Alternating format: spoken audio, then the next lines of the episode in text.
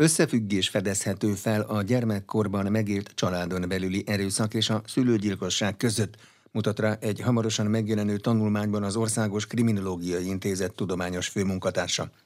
A tudományos munkából kiderül, hogy a szülőgyilkossághoz leginkább pszichés betegségek, alkoholizmus vagy egyéb olyan körülmények vezetnek, amelyek az elítélt súlyosan hátrányos helyzetéről árulkodnak. A munkában olvasható még az is, hogy a szülő bántalmazása, mint jelenség és valós probléma jellemzően az 1900-as évek legvégén, a 2000-es évek elején jelenik meg. A családon belüli erőszak körébe tartozó cselekedetek egyfajta megjelenési formájaként. Rözgönyi Ádám a többi között ezekről beszélgetett Solt Ágnessel, a tanulmány szerzőjével. Én a gyermekbántalmazással foglalkoztam éveken keresztül, és annak alapján, amit ott láttam, tehát a családon belül erőszakos esetek közül kifejezetten a gyerekbántalmazás, és ezzel kapcsolatosan azt láttam, hogy hogy nagyon sokszor azok a gyerekek, akik kiskorukban bántalmazva voltak súlyos formában a szülők által, azok felnőve elfordulnak tőlük, illetve hogyha megváltoznak az erőviszonyok, akkor azt feltételeztem, hogy hogy jó eséllyel bántalmazni fogják a szüleiket. Ugye sokszor van ez, mondjuk leginkább úgy találkoztam vele, és az a jellemző, hogy mondjuk egy fiúgyermeket bántalmaznak a szülei, és nagyon súlyosan mondjuk fizikailag az apja, de azért az anyja is verbálisan, és az apja, az mondjuk, hogyha az anyát is bántalmazza, akár verbálisan, akár testileg is, akkor ezt a fajta mintát látja a fiú, és amikor ő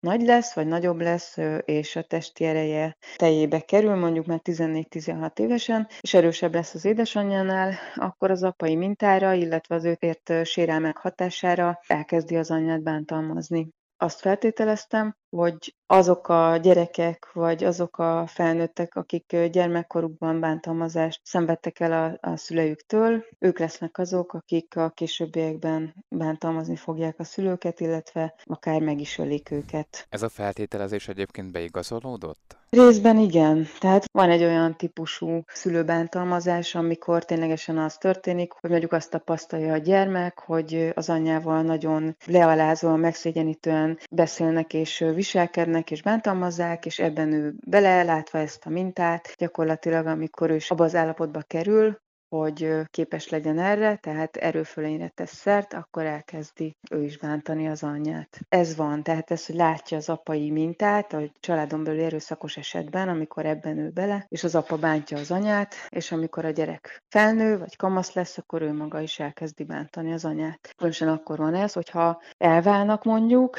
egy bántalmazó kapcsolatban éltek, elválnak, az anya megkapja a szülői felügyeleti jogot, a gyerekek vele maradnak, és akkor ezekben az egyszülős háztartásokban fordul elő, hogy, hogy a kamasz gyerekek elkezdik bántani az anyjukat, vagy akár felnőve is. A másik az pedig, hát hogyha valami pszichés betegsége van a gyereknek, aki felnőve, tehát nem gyerekkorában, hanem már felnőtt korában a szüleivel marad, jellemzően az anyával, egy háztartásban, és akkor esetleg nem veszi be a gyógyszerét, vagy nem jó gyógyszert vesz be, nagyon sokszor van ez a paranoid skizofrénia a háttérben, és akkor egy ilyen epizódban, amikor mindenféle fantáziái meg halucinációi vannak, akkor rátámad az anyjára, mert mondjuk azt gondolja, hogy ő az ördög, és akkor leszúrja. Meg olyan is szokott lenni, az is egy tipikus, a harmadik tipikus eset, amikor egyszerűen a maga tehetetlenné vált idős szülőt nem gondozza a gyereke, miközben pedig gondoznia kellene, elhanyagolja, és egyszerűen gondozatlanság miatt meghal a szülő. Ez nagyon érdekes, hogy gyakorlatilag ugyanaz van, mint a, a gyerekekkel kapcsolatban, az újszülöttekkel vagy csecsemőkkel kapcsolatban a gyermekbántalmazás is. Tehát amikor vagy idős az ember, vagy nagyon kicsi, és nagyon ki van szolgáltatva, és valakinek muszáj róla gondoskodnia, de az nem teszi meg, hát akkor ez gyakorlatilag egy vagy kiskorú veszélyeztetés, vagy az időskorban pedig rendszerint oda tud kifutni a történet, hogy meghal a, a szülő ennek következtében, maga tehetetlenségében. Azt írja a tanulmányban, hogy a szülő bántalmazása, mint jelenség és valós probléma jellemzően az 1900-as évek legvégén, a 2000-es évek elején bukkant fel. Miért pont most? Azért, mert akkor kezdett nagyon megszaporodni az egyszülős családmodelleknek a száma, tehát egészen hétköznapivá vált, hogy ugye a házasságok megszakadnak, és szülők egyedül nevelik a gyerekeket, gyerekeiket, és ez az a helyzet, amikor egy ilyen egészségtelen kapcsolatban előfordulhat az, hogy az erőviszonyok megváltoznak, és nem a szülő lesz az, aki megmondja, hogy merre hány méter, és nem ő fogja vezetni a gyereket, meg nevelgetni, hanem megfordul az erőviszony, és a gyerek gyakorlatilag a szülő fölé hatalmasodva elkezdi őt ledominálni és irányítani. Ugye említette a pszichés betegségeket, mint hát lehetséges háttere a bántalmazásoknak, vagy a szülők ellen elkövetett gyilkosságoknak. Jellemzően ezek a fiatalok, akiknek ilyen jellegű problémáik vannak, ezen betegségeik kezeletlenül maradnak, azért juthatnak el ilyen cselekményekig? Részben igen, tehát vagy kezeletlenül maradnak, illetve hát az a gyakoribb, hogy ugyanez kiderül, tehát papírjuk van róla, de valamiért vagy, vagy esetleg orvosságváltás történik, és annak nem várt mellékhatása, vagy nem várt hatása lesz, vagy nem teszik be a gyógyszerüket. Szóval, hogy valami van a gyógyszerrel kapcsolatban. Olyan nem igazán, én nem találkoztam olyannal, azt úgy emlékszem, hogy ne lett volna diagnosztizálva a, ez a fajta pszichés betegség, hanem az történt, hogy, hogy valamiért a, a gyógyszerszedés az, az kimaradt például, vagy, vagy mondom, olyan is előfordult, hogy másfajta gyógyszert írtak fel a betegnek, és hát ilyen végzetes vége lett ennek halucinált mellette, és ezen közben a cselekmény emberölésé vált a szülő sérelmére. De hogy utána nyilván, amikor ez a helyzet, akkor, hogyha a halucinációnak vége, és szembesülnek azzal a, ezek az emberek, hogy mit tettek, akkor, akkor az borzasztóan megviseli őket, és egyáltalán nem, nem az van, hogy ők ezt akarták, hanem egyszerűen más tudatállapotban voltak, és ezekben a helyzetekben sűrűn fordul elő, hogy az önmaguk életét is ki akarják oltani, vagy véget vetni az életüknek. A tanulmányban vizsgált időszak alatt 12 megyében történt szülőgyilkosság miatti ítélet, és ha jól tudom, pont a fővárosban nem történt ilyen eset, legalábbis a vizsgált uh-huh. időszakban. Ennek mi lehet az oka, vannak -e ennek okai? Hát az egyébként jellemző, bármilyen otthoni erőszakról beszélünk, vagy annál inkább jellemző, minél inkább elzárt, elszigetelt él a család. Mert hogy akkor nincsenek olyan személyek, akik jelzést tehetnének, akik valahogyan be tudnának avatkozni ebbe a folyamatba, mert ugye ez nyilván azért az eseteknek a csak nem mindegyikében ez egy, ez egy hosszabb folyamat, aminek a, a vége mondjuk egy emberölés. A bántalmazás is olyan, ami nagyon hosszú időn keresztül elnyúlik, és egyre, egyre erőszakosabbá és egyre brutálisabbá válik. És ezért az jellemző, hogyha nincsenek szom szomszédok, nincsen olyan ember, aki észreveheti, aki beavatkozhat és közbeszólhat, hát akkor valószínűbb az, hogy ténylegesen a tragédiáig eljut egy-egy ilyen eset. Azt sem lehet talán kijelenteni, hogy egyértelműen mindig férfi az elkövető, hiszen vannak női elkövetők is.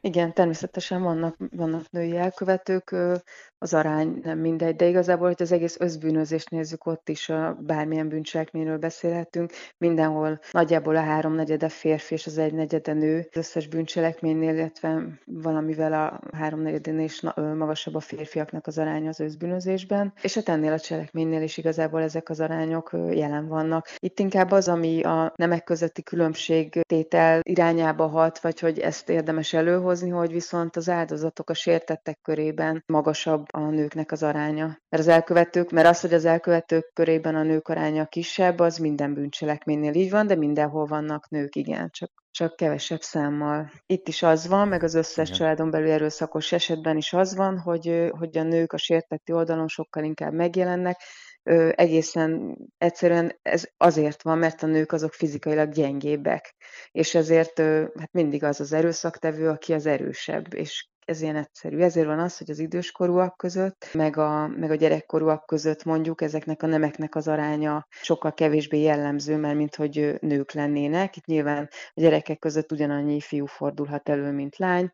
Az idősek között pedig csak azért fordul elő inkább a nő, mert ugye a nőknek magasabb az élettartama. Tehát jellemzően tovább élnek, és több idős nő van, mint idős férfi. Solt Ágnest, az Országos Kriminológiai Intézet tudományos főmunkatársát hallották. Folytatjuk a beszélgetést az Országos Kriminológiai Intézet tudományos főmunkatársával. Solt Ágnes az interjúban kiemelte, a gyermekbántalmazása a kapcsolati erőszak olyan társadalmi problémák, amelyek visszavezethetők negatív családi mintákra, és ezek egész életeket képesek meghatározni. A tudományos főmunkatár szerint ezeknek az eseteknek a számossága indokolja a tájékoztató kampányok szervezését, amelyek eredményessége a problémák tematizálásában még hagy némi kívánnivalót maga után. A riporter Rozgonyi Ádám. Szerepel a tanulmányban egy konkrét ügy, amelynek ugye női elkövetője volt egy anyagyilkosság, amely egy hát nagyon sajátságos kapcsolat viszonyra eredeztethető, mi is történt, és hogyan vizsgálta ezt a történést a tanulmányban. Azért vált külön és vált egy eset tanulmányá, vagy, vagy ragadta meg a figyelmemet, mert ez egy nagyon nem hétköznapi eset volt, egy nagyon jó módú családban, köztiszteletben álló személyek voltak a családtaguk, és itt történt egy anyagyilkosság. Egy 14 éves lány követte el, látszólag minden előzmény nélkül, és, és ez nagyon megrázta az egész közvéleményt akkoriban. Tehát mondta, hogy nő követte el, hát mondanám inkább, hogy egy gyerek, és akkor itt megint kevésbé számít, hogy most lány vagy fiú. A lényeg, hogy még azért 14 éves volt, és az nagyon nem volt mellékes körülmény, hogy négy évvel az esetet, vagy ezt a tragédiát megelőzően meghalt az édesapja, akihez nagyon-nagyon kötődött, ilyen teljesen szimbiotikus kapcsolat volt közöttük, és ez viszont nem volt igaz az anyával való kapcsolatára, de az anya részéről meg lett volna az igény. Szóval igazából itt egy ilyen feldolgozatlan gyász volt a háttérben, ráadásul az anya valamilyen szinten a lányát hibáztatta amiatt, hogy nem gyászolja úgy, ahogyan ő jónak gondolná, vagy mindig felhánytorgatta azt, hogy az apjával kapcsolatos viselkedése, vagy az apja emlékével kapcsolatos viselkedése az milyen. Ez volt az egyik, ami eléggé megbetegítette a lányt, azon kívül, hogy ő maga sem tudta feldolgozni ezt a fajta gyászt, a másik pedig, hogy az édesanyja nagyon-nagyon magához kötötte, nagyon sok szorongás és félelem volt az anyában, ami miatt talán gyakorlatilag egy percre nem engedte el maga mellől, azt a lányt, aki egyébként tizenéves korú volt, és, és kezdett volna kamaszodva nyilván a, a baráti körbe, meg kortárs csoportba kapcsolatokat képíteni, de hogy ezt teljesen megakadályozta az édesanyja. Úgyhogy ők így ketten voltak egy háztartásban, és, és egy nagyon egészségtelen kapcsolatban éltek, nagyon hosszú éveken keresztül, és az a tévképzete lett a lánynak, aki gyakorlatilag menekülni akart ebből a kapcsolatból, hogy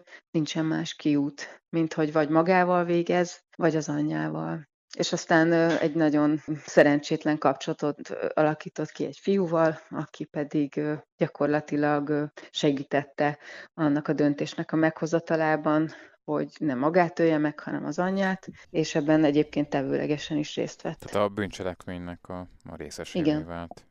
Igen. Módon. Mondhatjuk, hogy ez egy előre eltervezett gyilkosság volt? Azért azt gondolom, hogy igen, tehát hogy azt ezért tervezgették hosszabb időn keresztül, aztán volt, hogy visszakoztak, mégsem, mégis, de hát semmiképpen nem egy spontán cselekedet volt, igen. Nyilván a törvény is különbséget tesz egy hirtelen felindulásból elkövetett gyilkosság és egy hát előre alaposan megtervezett gyilkosság között. Ez egy kiskorú esetében is így van, így lehet? Persze, tehát mindenképpen van különbség, és a különbséget tesz törvény ebben, de hát mégiscsak egy gyerekről beszélünk, tehát egy 14 éves gyerek követte el, úgyhogy nyilvánvalóan nem akkora büntetési tételem, mint, mint egy felnőtt korúnál. Ez a lány 9 évet kapott. Hol jár most ezen büntetés letöltésében? Hát börtönben van még, tölti a büntetését még pár évig. Mikor találkozott vele egyébként utoljára? Mielőtt lezárták a börtönöket a koronavírus miatt, azt megelőzően találkoztam vele utoljára, tehát nagyságrendileg másfél-két éve, két éve talán, ez pontosan.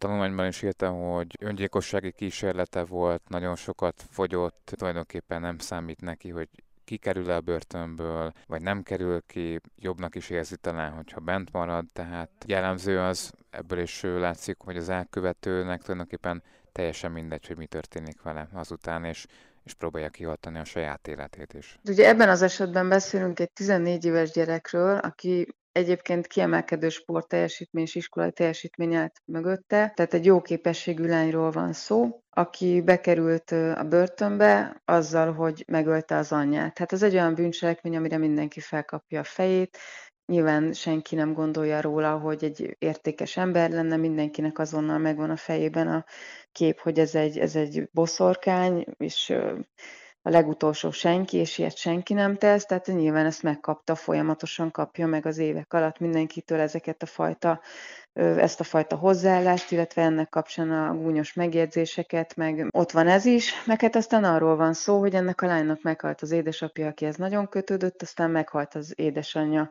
akihez nem kötődött, de, vagy furcsa módon kötődött, de a lényeg, hogy gyakorlatilag senki nem maradt. Aki volt még a családtagjai közül, azok elfordultak tőle részben, a családtagjai között is volt még haláleset, úgyhogy senki nincsen. És gyakorlatilag bent nőtt föl. Úgyhogy, úgyhogy neki egészen mást jelent a külvilág, mint bárki más számára, hiszen neki, neki a szabadulás az, az azt jelenti, hogy egy teljesen idegen világba be lesz dobva, ahol se otthona, se családja, se ismerőse, semmilyen tudása arról, hogy hogy működnek a dolgok, szóval ez egy ilyen furcsa állapot. Amit ő ismer, amit ő az otthonaként érzékel, az a börtön ott nőtt föl. Hát elég rossz ezt így hallani és elfogadni talán. Milyen konzekvenciát lehet levonni mégis az ilyen bántalmazásokból, gyilkosságokból? Egyetem lehet-e konzekvencia? Igazából az összes ilyen esetnél az az, amit le lehet vonni, hogy, vagy le is kell vonni, hogy figyeljünk oda egymásra, és avatkozzunk bele, hogyha látunk valami vagy próbáljunk meg jelzést tenni. Mert hogyha ezekben a családi erőszakokban nem avatkozik be senki, legyen, legyen az áldozati oldalon akárki, felnőtt gyerek, idős férfi, nő,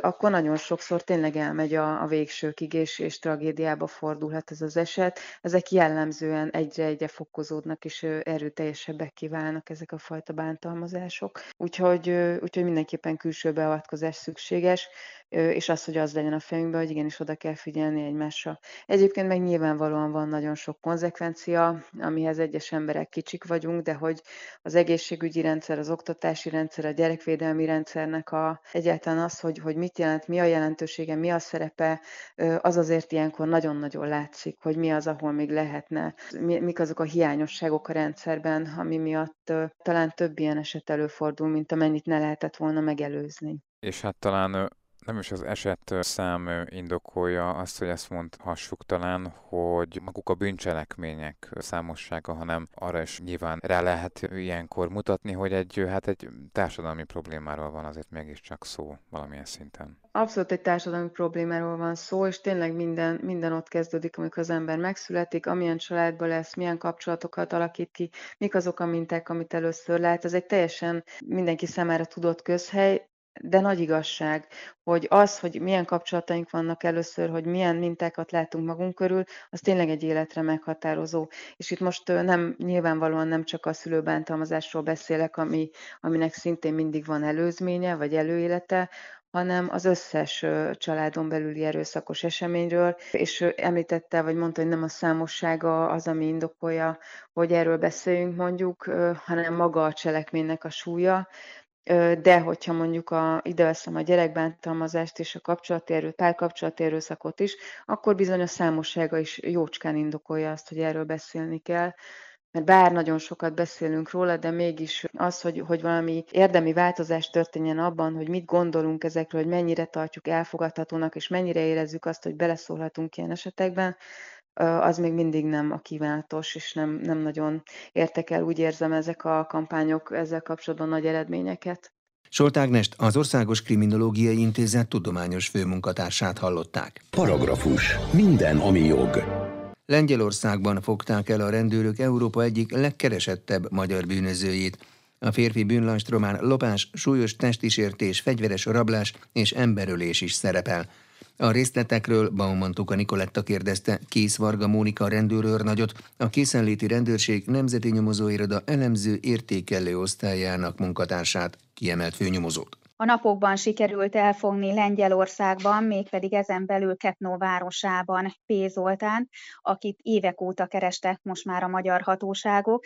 Az 50-es körözési listán is szerepelt Magyarországon, illetőleg 2021-ben felkerült a legkeresettebb európai bűnözőket tartalmazó EU Most Wanted és az Interpol körözési listájára is. Hogyan akadtak a nyomára a férfinak, és hány ország nyomozói kapcsolódtak be a keresésébe? A készeléti rendőrség nemzeti nyomozóiroda életvédelmi és célkörözési főosztálya a fegyveres veszélyes körözött személyként számon tartott szökevény keresését 2019-ben kezdték meg. Miután felmerült a gyanú, hogy külföldre távozhatott, felvették a kapcsolatot az Enfaston, vagyis az Európai Célkörözési Hálózaton keresztül több társhatósággal, külföldi nyomozókkal, így Németországgal, Hollandiával, Romániával, Ausztriával, illetőleg Lengyelországgal is, és akkor ez utóbbi országban sikerült végül is a nyomáról bukkanni a szökevénynek. Ki dönt a férfi kiadatásáról, és van-e arról esetleg bármilyen információ, hogy mikor kerülhet Magyarországra? Azt egyelőre nem tudom megmondani, hogy mikor hozzák hazánkba, kiadatásáról a lengyel bíróság fog dönteni. Kész Varga Mónika rendőrőrnagyot a Készenléti Rendőrség Nemzeti Nyomozóiroda elemző értékelő osztályának munkatársát kiemelt főnyomozót hallották. Paragrafus. Minden, ami jog. Nem figyeltek meg a rendőrök törvénysértő módon politikusokat, így Hatházi Ákos országgyűlési képviselőt sem, ezért a hivatali visszaélés büntette miatt folytatott eljárást bűncselekmény hiányában megszüntette az ügyészség. Az ügy részleteiről Szabadi Pétert a központi nyomozó főügyészség helyettes szóvivőjét hallják. A Budapesti Regionális Nyomozóügyészség bűncselekmény hiányában megszüntette a hivatali visszaélés büntette miatt folytatott eljárást, amit egy más bűncselekmény miatt folyamatban lévő ügy gyanúsítottjának írásbeli beadványa alapján vizsgáltak. A nyomozás tárgya a beadvány azon része volt, amely szerint a budapesti rendőrfőkapitányság felderítő főosztályának tagjai 2017 őszétől számos alkalommal végeztek engedély nélküli megfigyeléseket vezetői utasításra. A feljelentés szerint a megfigyelések során az érintett személyek, köztük a mentelmi joggal rendelkező hatházi Ákos országgyűlési képviselő, valamint a ligetvédőkhöz tartozó személyek mozgását fényképfelvételekkel is dokumentálni kellett, amely fotókat egy közös üzenetküldő csoportba töltötték fel a résztvevő rendőrök. A nyomozó ügyészsége lefolytatott nyomozás eredményeként megállapította, hogy a feljelentő összekeverte a büntető eljárásról szóló törvényben szabályozott, valamely bűncselekmény elkövetésével kapcsolatban alkalmazott rejtett figyelést, mint leplezett eszközt, és a nyilvános rendezvények biztosítása során rendészeti célból és a gyülekezési joggal kapcsolatban jogszabályi rendelkezések alapján végrehajtott biztosítási tevékenységet. A rendőrségnek ugyanis joga és kötelessége megfelelő intézkedéseket foganatosítani a rendezvények biztonságos lebonyolítása érdekében, és e célból akár felvételt is készíthet az ott nyilvánosan megjelenő személyekről, így akár országgyűlési képviselőről is. A gyülekezés biztosításában résztvevő rendőrök sem a rendezvények előtt, sem azt követően nem figyeltek meg országgyűlési képviselőket, sem más személyeket, Ilyet egyébként maga a feljelentés sem állított. Május végén lép hatályba egy jogszabálymódosítás, amelynek következtében a kereskedelmi vállalkozásoknak a kedvezményes ár mellett fel kell tüntetni az elmúlt legalább 30 napban alkalmazott legalacsonyabb árat is. Az árrendelet módosításának célja a kereskedők akciótartási gyakorlatának újra szabályozása, hívta fel a figyelmet a Rétivárszegi és Társai Ügyvédi Iroda PVC Legal szakértő ügyvédje. Sipos Ildikó kérdezte Szűcs Lászlót. Ez a módosítás, ez az árrendeletnek a módosítása, és ennek az a lényege, hogy amennyiben a kereskedő egy akciót alkalmaz egy adott termékkel vagy szolgáltatással kapcsolatosan, akkor egy többlet tájékoztatási kötelezettsége lesz. Ez a többlet tájékoztatási kötelezettség ez azt jelenti, hogy meg kell jelölnie azt az árat is, amihez képest az akciót meghatározza, és ez az ár, ez az ár engedmény meghirdetés fizetésétől számított legalább 30 napos időszak alatti legalacsonyabb ár lesz. Hogyha végig gondoljuk ezt a szabályt, akkor ennek az a lényege, hogy a kereskedő a jövőben nem alkalmazhat olyan tisztességtelen magatartást, hogy a tervezett akció előtt megemeli az árat, és utána a megemelt árhoz képest kommunikálja az akciós árat a fogyasztók felé. Ez korábban rendszeresen megtörtént a kereskedelemben? Tehát ez egy olyan gyakorlat volt, amit nehéz volt a fogyasztóknak követni? Tehát, hogy valójában van-e kedvezmény egy-egy akció során? Hát egyrésztről ugye korábban is irányadó volt az a szabály, hogy a kereskedők tisztességtelenül nem jártak el, tehát mondjuk úgy, hogy ha az általános szabályokat nézzük, akkor korábban sem alkalmazhattak ilyen megtévesztő akciókat. Ez a rendelet módosítás azonban egyértelművé teszi, hogy mi az az ár, amihez képest az akciós árat számolni kell, és ebben az esetben teljesen egyértelmű, hogy ez a korábban esetenként alkalmazott magatartás a jövőben már nem működhet. Milyen jogi eszközök lesznek majd arra, hogy azt ellenőrizzék, hogy az árrendelet módosítását betartják-e a kereskedők? Hogyan lehet ennek utána járni? Nyilvánvalóan a fogyasztóvédelmi hatóságoknak egy elég kemény feladat lesz ennek a szabálynak, ennek a szabályrendszernek az ellenőrzése, de a fogyasztóvédelmi hatóságok is egyrészt felszólíthatják magukat, a cégeket adatszolgáltatásra, tehát amikor megjelölnek egy ilyen árkedvezményt, akkor mondjuk megkéri a hatóság, hogy mondja meg, hogy az elmúlt 30 napban az adott termékkel kapcsolatosan milyen árakat alkalmazott, de természetesen arra is lehetőség van, hogy a különböző reklámúságok, promóciós termékek figyelemmel kísérésével folyamatosan nézze a hatóság ezeket az árakat, és ennek alapján döntse el azt, hogy az adott kereskedő cég betartja-e az új jogszabály rendelkezéseit, vagy sem.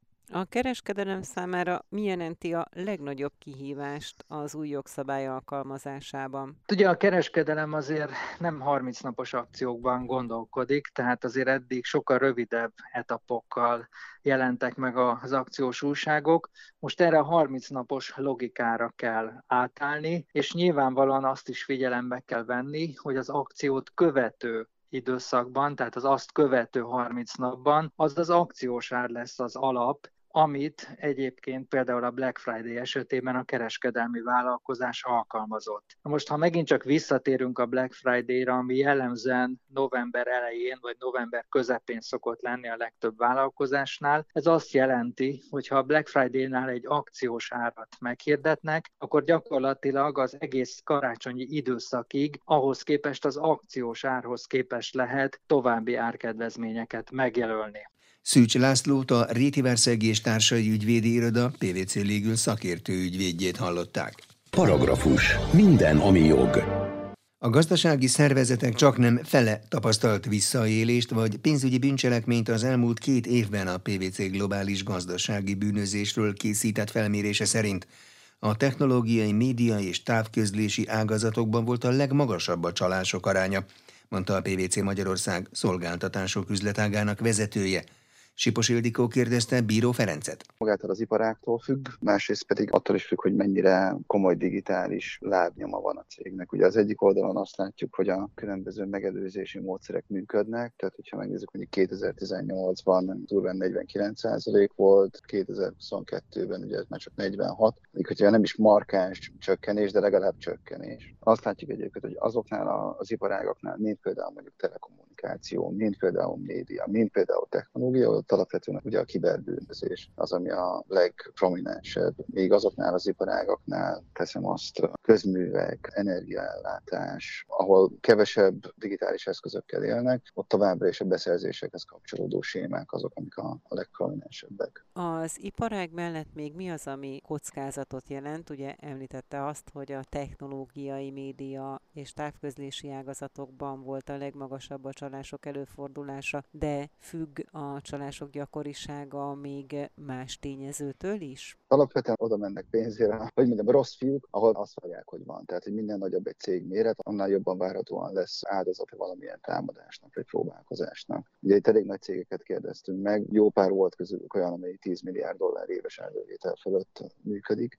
Ezeknek az 52%-a tapasztalt egyébként valamilyen próbálkozást, visszaélést. A 100 millió dollár alatti éves árbevételű cégeknél ugyanez csökken, viszont relatíve sokkal nagyobb kárt okoznak. Ebből a szempontból talán óva intenék mindenkit attól, hogy a cég méretéből fakadóan vonjon le következtetést arra vonatkozóan, hogy ő most potenciális áldozat, vagy célpont, vagy sem. Arra vonatkozóan volt-e, vagy kaptak-e bármi információt a felmérés során, hogy ezeknek az incidenseknek milyen anyagi hatása volt. Ezeket azért minden cég szereti magánügyként kezelni, úgyhogy így csak nagy átlagokban tudok én is nyilatkozni. 50 millió dollártól több száz millió dolláros kárig. Magyarországon, vagy nálunk a régióban azért ez főleg a cégméretekből fakadóan is, tipikusan kisebb, de a jó pár millió dolláros kár az, az, az még Magyarországon sem egy teljesen elképzelhetetlen, meg nem előforduló dolog. Milyen védekezési megoldások tanácsolhatóak a külső fenyegetések ellen? Maga maga a védekezés, a védekezésnek a koncepciója, az, hogy ismerjem a cégemet, tudjam, hogy hol húzódnak a határaim, körülbelül milyen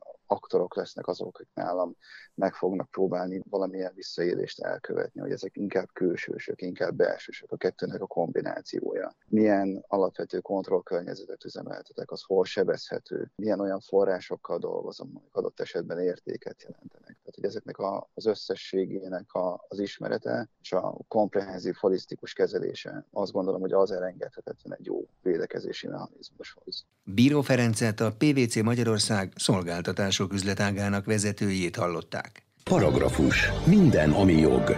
Jogi magazinnal legközelebb egy hét múlva jelentkezünk. Munkatársam Rozgonyi Ádám nevében is köszönöm figyelmüket, Nexterde Tibor vagyok.